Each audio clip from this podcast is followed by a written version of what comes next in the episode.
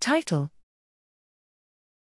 A new causal centrality measure reveals the prominent role of subcortical structures in the causal architecture of the extended default mode network. Abstract Network representation has been a groundbreaking concept for understanding the behavior of complex systems in social sciences, biology, neuroscience, and beyond. Network science is mathematically founded on graph theory, where nodal importance is gauged using measures of centrality. Notably, recent work suggests that the topological centrality of a node should not be overinterpreted as its dynamical or causal importance in the network. Hence, Identifying the influential nodes in dynamic causal models, DCM, remains an open question.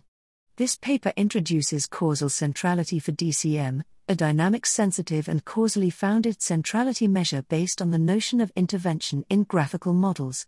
Operationally, this measure simplifies to an identifiable expression using Bayesian model reduction. As a proof of concept, the average DCM of the extended default mode network, eDMN, was computed in 74 healthy subjects. Next, causal centralities of different regions were computed for this causal graph, and compared against major graph theoretical centralities. The results showed that the subcortical structures of the eDMN more causally central than the cortical regions, even though the dynamics free graph theoretical centralities unanimously favor the latter. Importantly, model comparison revealed that only the pattern of causal centrality was causally relevant.